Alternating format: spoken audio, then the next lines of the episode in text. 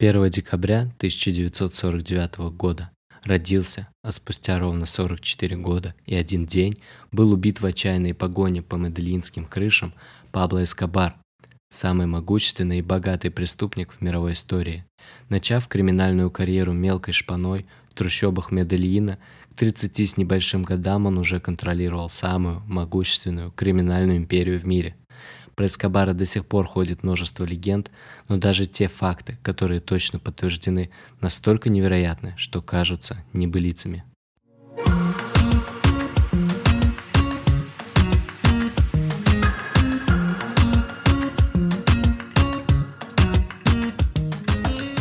Привет, амиго!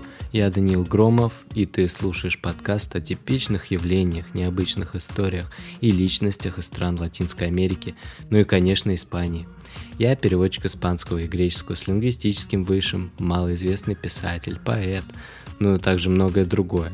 Здесь я делюсь ответами на вопросы, которые требуют глубокого погружения в испаноязычную культуру. Мне это очень интересно вообще-то. Я надеюсь, и тебе будет тоже, так что поехали. Эскобар родился во вполне благополучной семье. Его отец был фермером, а мать – учительницей начальных классов. Но кроме Пабло в семье было еще шесть детей.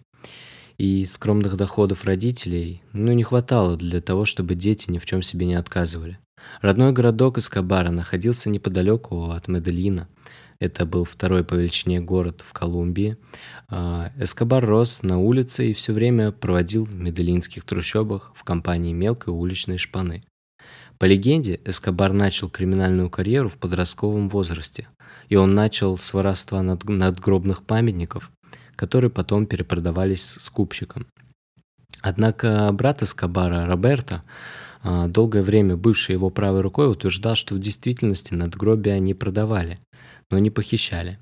Это были те надгробия, которые им выдавали на кладбище, поскольку родственники усопших давно перестали платить за место на кладбище.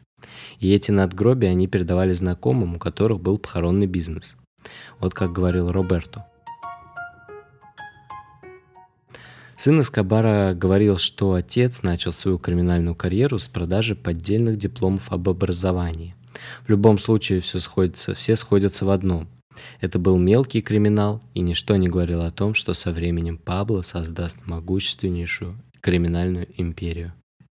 В трущобах Медельина Эскобар познакомился с контрабандистами, скупщиками краденого и прочими подозрительными личностями. По соседству с Колумбией находилась Панама, судоходный канал которой являлся одной из важнейших торговых артерий мира, поэтому контрабанды в стране было в избытке. Он приторговывал, э, приторговывал контрабандными сигаретами и фальшивыми лотерейными билетами.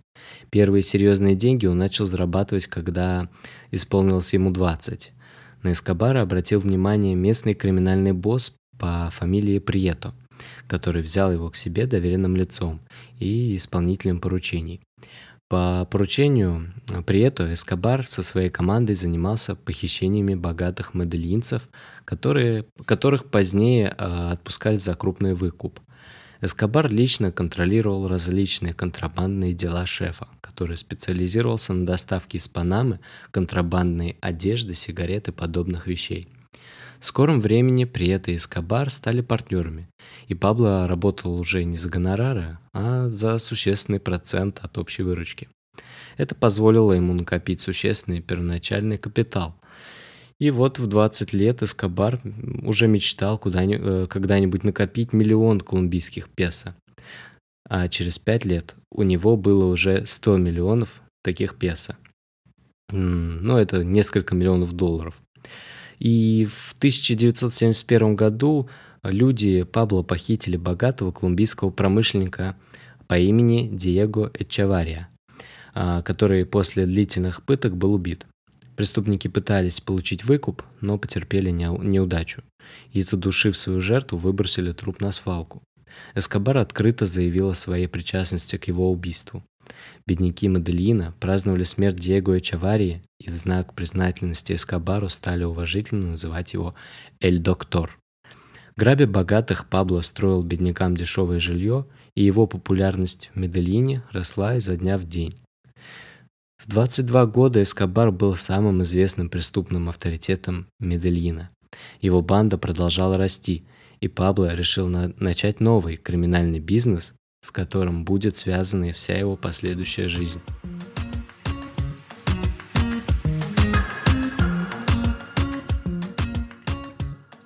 В 1970-е годы США были страной с неограниченным рынком для наркоторговли. На смену марихуане должен был прийти новый наркотик, и им стал кокаин, который наряду с другими алкалоидами содержится в растениях рода эритроксилум, например, в кокаиновом кусте. А, эти растения были широко распространены в Колумбии, и Эскобар, Эскобар поставил производство наркотиков на поток. Эскобар обратил внимание на более прибыльный бизнес – это торговля кокаином, который входил тогда в моду в США. Ранее поставки наркотиков в страну контролировали мафиозные группировки внутри Америки, а главным перевалочным пунктом для доставки была Куба. Однако после прихода к власти Кастро, который Фидель, а, разрыва отношений США и Кубы и запрета, запрета американским гражданам посещать территорию Кубы, пользоваться этой базой было уже практически невозможно. Это и дало возможность латиноамериканским группировкам отщепнуть свой кусок пирога от богатого американского рынка, поскольку они располагали уникальным ресурсом, это были плантации коки в труднодоступных районах. Контрабанда кокаина была в сотни раз выгоднее контрабанды сигарет и одежды, и Эскобар перешел на новый рынок. Одна из первых операций едва не стала для него последней. Вместе с подельниками он купил в Эквадоре 18 килограмм пасты из коки, которую потом планировалось переработать в кокаин в Медельинской лаборатории. Однако всех их задержали полицейские уже в Колумбии. Эскобар предлагал судье взятку, но тот был непреклонен, пока неизвестные не убили двух офицеров, участвовавших в задержании группы Эскобара. Вскоре после этого он был отпущен, а дело закрыто. Поначалу Эскобар только покупал пасту у поставщиков, перерабатывал в кокаин и перепродавал с большим наваром скупщикам, скупщикам, э, которые по своим каналам э, доставляли кокаин в Америку. Но вскоре он понял, что недополучает огромную прибыль, ведь поставлять кокаин напрямую в США гораздо выгоднее, чем продавать его посредникам в Колумбии, которые кладут эту прибыль к себе в карман. Так вот, летом 1977 года Эскобар объединяет усилия с несколькими знакомыми лично ему торговцами кокаином, чтобы стать главным игроком на колумбийском рынке. Картель. Картель был теневой империей принципиально нового типа, существенно отличавшегося от схем американской мафии. В деятельность картеля были вовлечены тысячи человек, зачастую объединенных родственными связями. В картеле каждый занимался исключительно своим делом не имел права знать, чем занимаются другие. Если это, например, был крестьянин, а, то он выращивал листья коки и сдавал урожай. Если это был, допустим, водитель, то его задачей было только перевозить грузы по указанному маршруту. Если охранник, то он должен был охранять плантации от посягательств кого бы то ни было. Каждый знал только то, что входило в его непосредственные обязанности, и при всем желании не мог рассказать большего, даже при самом жестком допросе. Поэтому внедрение агентов под прикрытием без прикрытия приносило мало пользы. Они могли раскрыть отдельную группу со строгой специализацией, там, допустим, крестьян-производителей или химиков-переработчиков или водителей, там, которые груз перевозили. Но те ведь мало могли э, рассказать о том, откуда взялся вообще кокаин, кому он принадлежит и так далее. Для особенно любопытных рабочих, которые совали нос куда не следовало, была припасена своя так называемая контрразведка, в чьи функции входило карание отступников и их семей. Картель отличался основательным подходом к делу. Доставлять кокаин в Америку было решено при помощи маленьких одноместных самолетов, которые достаточно трудно отследить, а, при этом они могут приземляться и взлетать с грунтовых площадок. Однако их мощности не хватало, чтобы напрямую долететь от колумбийских баз до США или хотя бы до Мексики. Наркотов... Наркоторговцы, которые с удовольствием помогали колумбийским партнерам доставлять наркотики через американскую границу по своим каналам в обмен, конечно же, за денежки. И специально для использования в качестве перевалочной базы за несколько миллионов долларов был приобретен один из Багамских островов Нормандскей. Остров был обустроен даже более внушительно, чем некоторые военные базы. Там была и, и взлетно-посадочная полоса с радаром, э, там и вооруженный отряд, который, у которого в, наличии было тяжелое вооружение, и патрульные э, катера, и внедорожники, и злые собаки. Местное население было вытеснено с, острами, с острова всеми правдами и неправдами, а багамские политики получали миллионные взятки за то, что закрывали глаза на остров. В среднем за неделю через Нормандскей в США уходило более двух тонн кокаина. Но это четверть всех поставок тогда в США. А, курировали данный маршрут Карлос Ледер и Джон Янг. Или Ледер. Я не помню, честно. Получив бесперебойно работающие каналы поставок, Медellинский картель поставил всех колумбийских торговцев-одиночек перед фактом. Либо они работают с ними, либо не работают вообще. Эскобар и его картель брали на себя доставку кокаина в США, забирая значительную долю общей прибыли. Обычно это было 35%. К началу 80-х большая, большая часть кокаина из Колумбии экспортировалась в США усилиями Медellин, Медellинского картеля. В 1976-м Пабло Эскобар женился на своей 15-летней подружке Марии Виктории Энао Вальехо, которая до этого была в его окружении. И через год у них уже родился сын Хуан, а еще позже дочь Мануэла. В 1979-м, через 4 года, какой через 4, через 3 Медellинский картель уже владел более чем 80% кокаиновой индустрии США. 30-летний Пабло Эскобар стал одним из самых богатых людей мира. Чтобы заручиться поддержкой населения, Эскобар развернул в Медellине широкое строительство. Он прокладывал дороги, строил стадионы и возводил бесплатные дома для бедных, которые в народе называли кварталы Пабло Эскобара. Сам он объяснял свою благотворительность тем, что ему было больно видеть, как бедные страдают.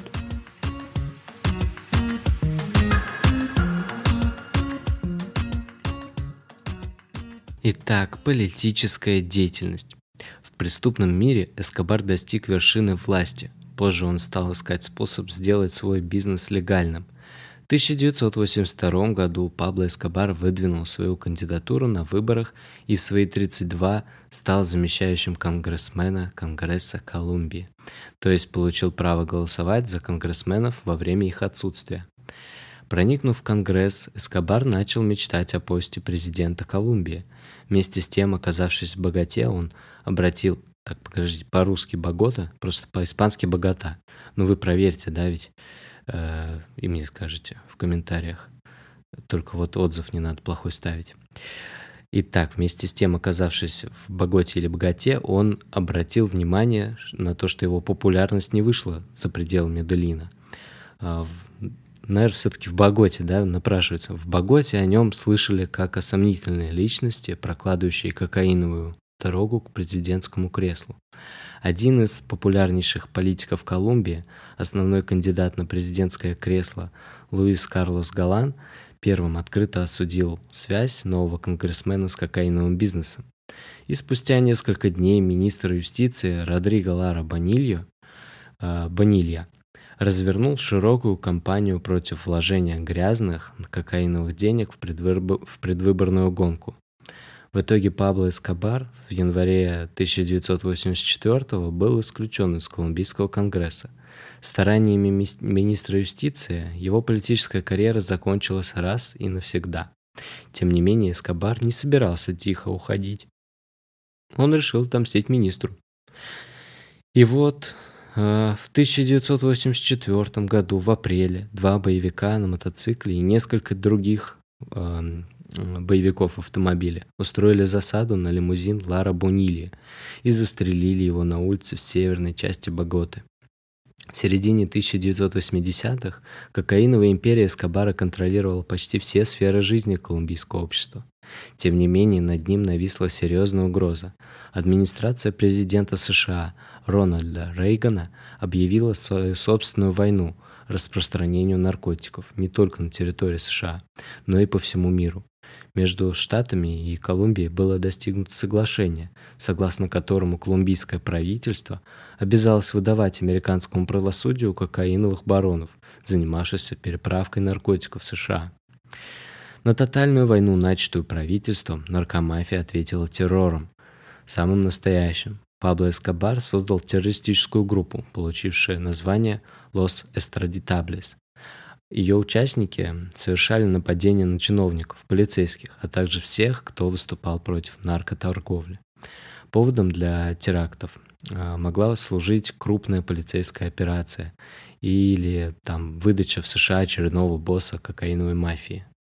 Через год Верховный суд отменил соглашение об экстрадиции наркоторговцев в США. Однако уже через несколько дней новый президент Колумбии Верхилио Барко – наложил вето на решение Верховного суда и возобновил действие этого соглашения.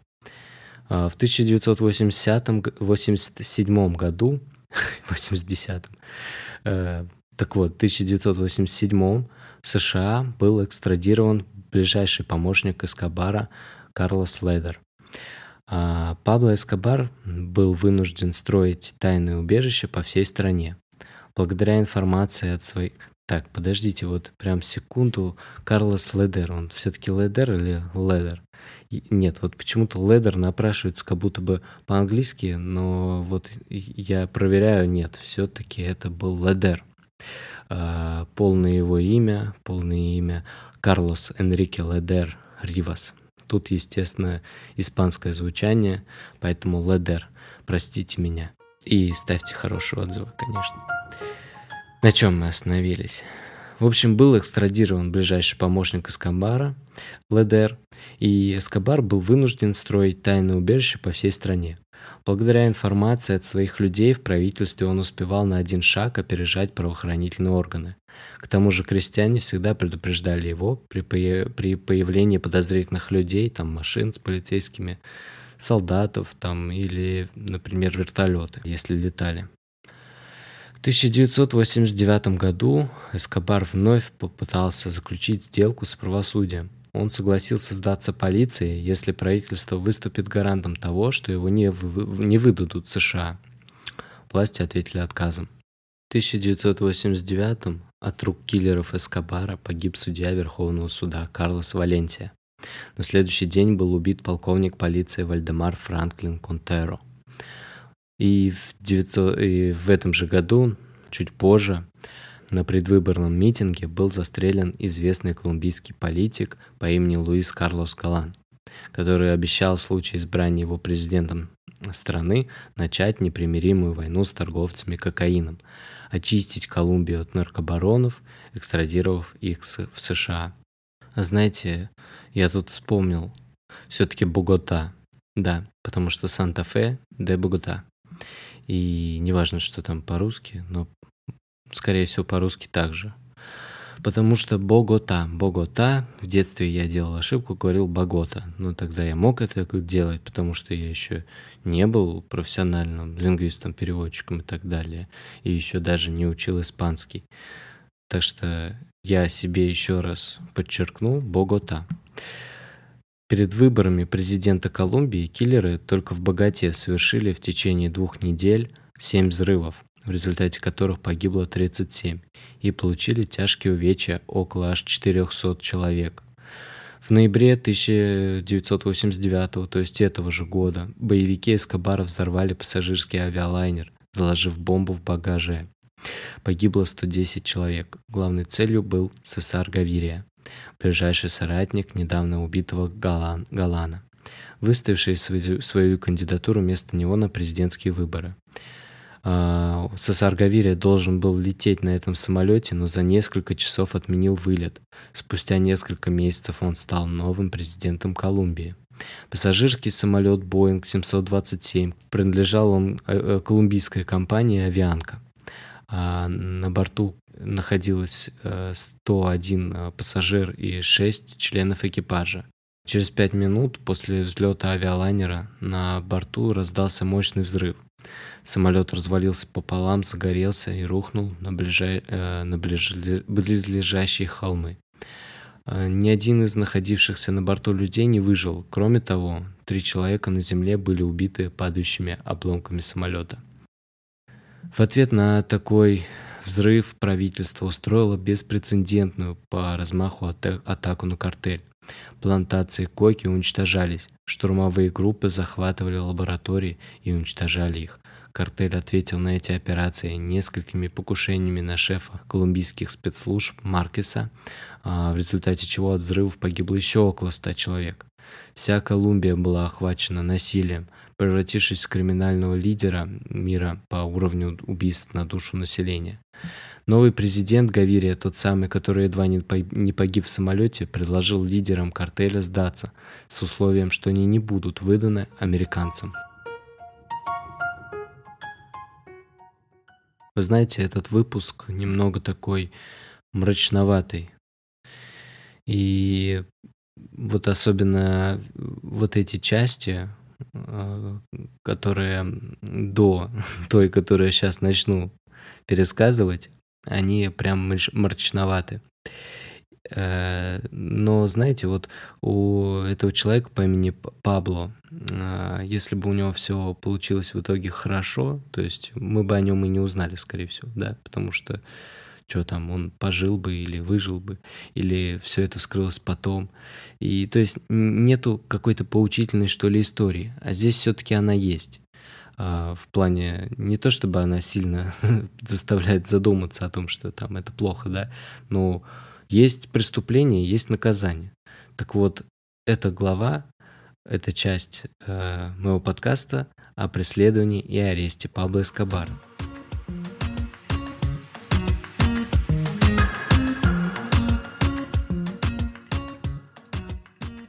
Правительство Колумбии создало особую поисковую группу, Целью ее был сам Пабло Эскобар. В группу вошли лучшие полицейские из отборных частей, а также люди из армии, спецслужб и прокуратуры. Благодаря деятельности группы во главе с полковником Мартинесом несколько человек из ближайшего окружения Пабло Эскобара оказались захвачены. Люди Эскобара похитили несколько богатейших людей Колумбии. Пабло Эскобар рассчитывал, что влиятельные родственники заложников окажут давление на правительство с тем, чтобы отменить соглашение об экстрадиции преступников. В итоге план Эскобара удался. Правительство отменило экстрадицию Эскобара, и в 1991 после того, как Пабло Эскобару уже не угрожала экстрадиция США, он сдался властям.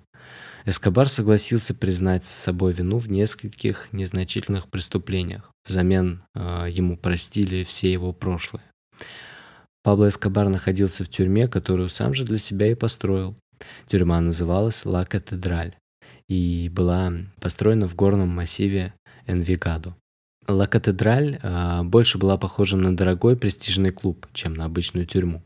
Да, там была дискотека, плавательный бассейн, джакузи, сауна, а во дворе вообще большое футбольное поле. Туда к Эскобару приходили друзья, женщины. Семья Эскобара могла в любое время посещать его. А особая поисковая группа полковника Мартинеса не имела права приближаться к Ла-Катедраль ближе, чем на 3 километра. Эскобар приходил и уходил, когда сам этого хотел. Он посещал футбольные матчи и ночные клубы Медельина. Во время своего заключения, в кавычках, Пабло Эскобар продолжал руководить многомиллиардным кокаиновым бизнесом. Однажды он узнал о том, что его компаньоны по кокаиновому картелю, воспользовавшись, воспользовавшись его отсутствием, обокрали его. Он тут же приказал своим людям доставить их в Ла-Катедраль. Он лично их подвергал жестоким пыткам, простреливая своим жертвам колени и вырывая ноги. Этот выпуск э, старше 18, интересно, можно слушать, неважно. А потом он приказал своим людям убить их и вывести трупы за пределы тюрьмы. Известно, что одно из двух убийств Эскобар совершил собственноручно. В 1992 году президент СССР Гавирия узнал, э, узнав о действиях Эскобара в тюрьме, отдал приказ перевести его в настоящую тюрьму. Но Эскобар узнал о решении президента и сбежал. Теперь он был свободен, но у него повсюду были враги. Оставалось все меньше мест, в которых он мог найти себе надежное убежище. Правительства США и Колумбии на этот раз были полны решимости покончить с Эскобаром и его медлинским э, картелем раз и навсегда. После побега из тюрьмы для Эскобара все начало рушиться. Его друзья стали покидать его. Основной ошибкой Эскобара было то, что он не мог критически оценить сложившуюся ситуацию. Он считал себя фигурой более значительной. Это его и привело, собственно говоря, к траблам, которые были дальше. Он продолжал обладать э, огромными финансовыми возможностями, но реальной власти у него уже не было. А, единственным способом для Эскобара хоть как-то проявить э, положение была попытка возобновить соглашение с правительством. Эскобар несколько раз пытался вновь заключить сделку с правосудием, однако Цесар Гавирия, президент Колумбии, как мы помним, и правительство США полагали, что на этот раз не стоит вступать э, в какие-либо переговоры с наркобароном. А, было принято решение преследовать его и по возможности во время ареста ликвидировать. 30 января 1993 года люди Пабло Эскобара подложили мощную бомбу в автомобиль а, возле книжного магазина на одной из многолюдных улиц Богаты. Взрыв произошел тогда, когда там было много людей. В основном это были родители со своими детьми. В результате теракта погиб 21 человек, и более 70 получили тяжкие увечья. С Медellинским картелем вел борьбу и конкурирующий с ним наркокартель Кали.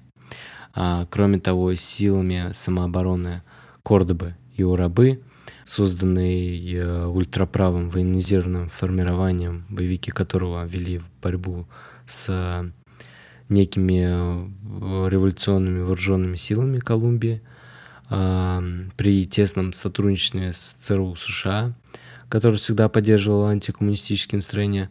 Так вот, вместе со всеми этими образованиями военными была создана организация Los Pepes.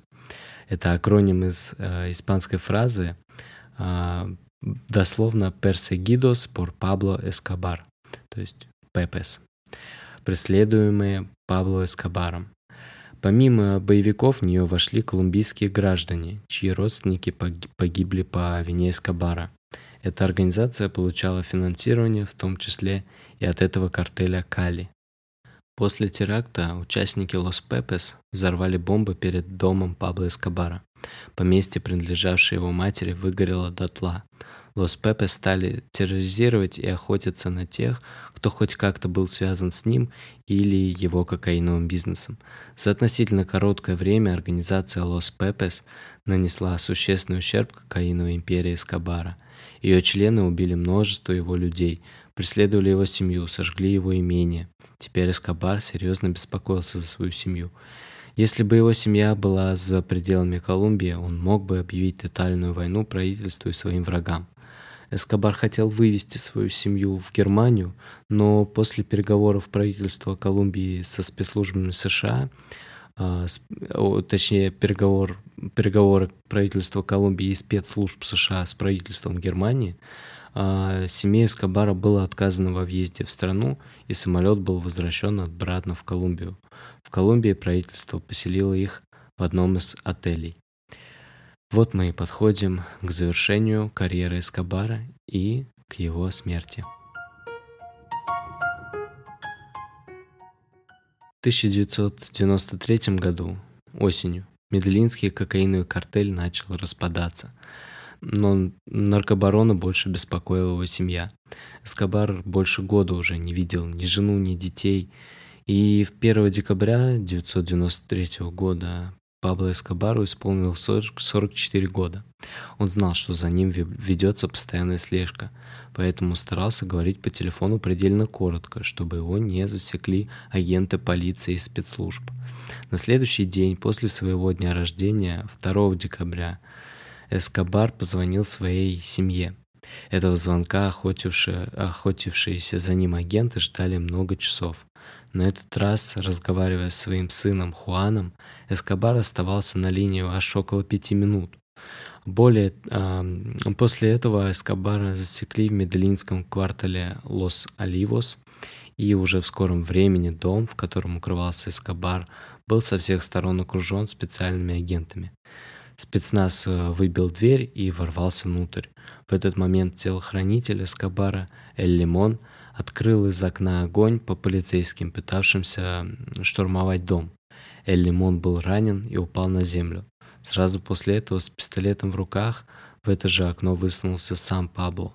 Он открыл беспорядочную стрельбу во все стороны. Затем он вылез в окно и попытался уйти от своих преследователей через крышу. Снайпер колумбийской полиции, укрывавшийся на крыше соседнего дома, ранил Эскобара выстрелом в ногу, и тот упал.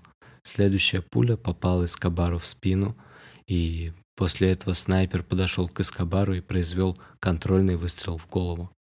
Существуют э, многочисленные свидетельства и теории о том, кто именно произвел смертельный выстрел, который заставил Эскобара замертво упасть на крышу одного из домов в Медельине. В отчете о вскрытии упоминаются три пулевых ранения. Первое в плече, второе в левой ноге и третье, смертельное, в правой части головы. Хуан Пабло Эскобар уверен, что э, смертельный выстрел сделал никто иной, как его отец – ведь э, наркокороль неоднократно рассказывал сыну, что если враги окружат его, то он сам застрелится своим любимым пистолетом немецкой марки Six Sauer. А, он застрелится в правое ухо, чтобы избежать захвата живьем. А, это доказывает и то, что на знаменитом фото тело Пабло Эскобара на крыше а, рядом с ним лежит э, именно этот пистолет, который всегда был при нем в то время как другой его пистолет Glock 17 а, лежал в кобуре. О семье Эскобара можно сказать следующее. Сын Себастьян Маракин, Хуан Пабло Эскобар и дочь Мануэла Пабло Эскобар. Сын э, наркобарона э, рассказывал, что как-то в очередной раз скрывался от правительственных агентов, а, его отец вместе с детьми оказался в высокогорном укрытии. Ночь выдалась крайне холодной, и, пытаясь обогреть дочь и приготовить еду, Эскобар сжег больше двух миллионов долларов наличными. Позже Хуан Пабло сменил имя и фамилию и переехал в Аргентину. Отдельно выделить можно еще бегемотов. Мы закончили с негативом, как вы поняли, да? Давайте в конце скрасим доброй ноткой, хоть и странной для такой темы. Бегемоты. А, в общем, история такая. В середине 80-х годов Эскобар привез свой зверинец а, в Асьенда Наполис одного самца и трех самых самок а, гипопотамов. После смерти наркобарона его поместье было национализировано властями, а зоопарк впоследствии стал частью парка развлечений – Животных из поместья распределили между зоопарками Колумбии, но бегемотов оставили на месте из-за технических сложностей, э, сложностей с перевозкой. Впоследствии бегемоты размножились и попали в главную реку страны Магдалену. Бегемоты сейчас влияют на экосистему, они вытесняют местные виды, э, например, вымирающих ламантинов, и изменяют химический состав водоемов. Вот так сказать, э, Пабло и здесь насолил. А, из э, таких фильмов о Пабло Эскобаре а, можно выделить, э, ну, или я бы для себя выделила, вы там можете еще какие-то найти, нетфликсовский фильм, а, ну, этот сериал «Нарко». Я, честно, не смотрел, хотя очень хочу, давно уже посмотреть, я посмотрю. А, и в семнадцатом году выходил такой испанский фильм, который так назывался «Эскобар». А, в главной роли был Хавьер Бардем. Это тот человек, который играл, кстати говоря, в «Старикам здесь не место». Вот этот фильм мне прям очень понравился. И, кстати, я недавно еще какой-то фильм видел с Дэниелом Редклиффом, который этот Гарри Поттер. Там Ой, там, там как-то в комедийном э, таком отрывке возникает Пабло Эскобар где-то в лесу, ну, где-то на плантации, э, в домике, и ведет беседу с этим самым, с Редклиффом.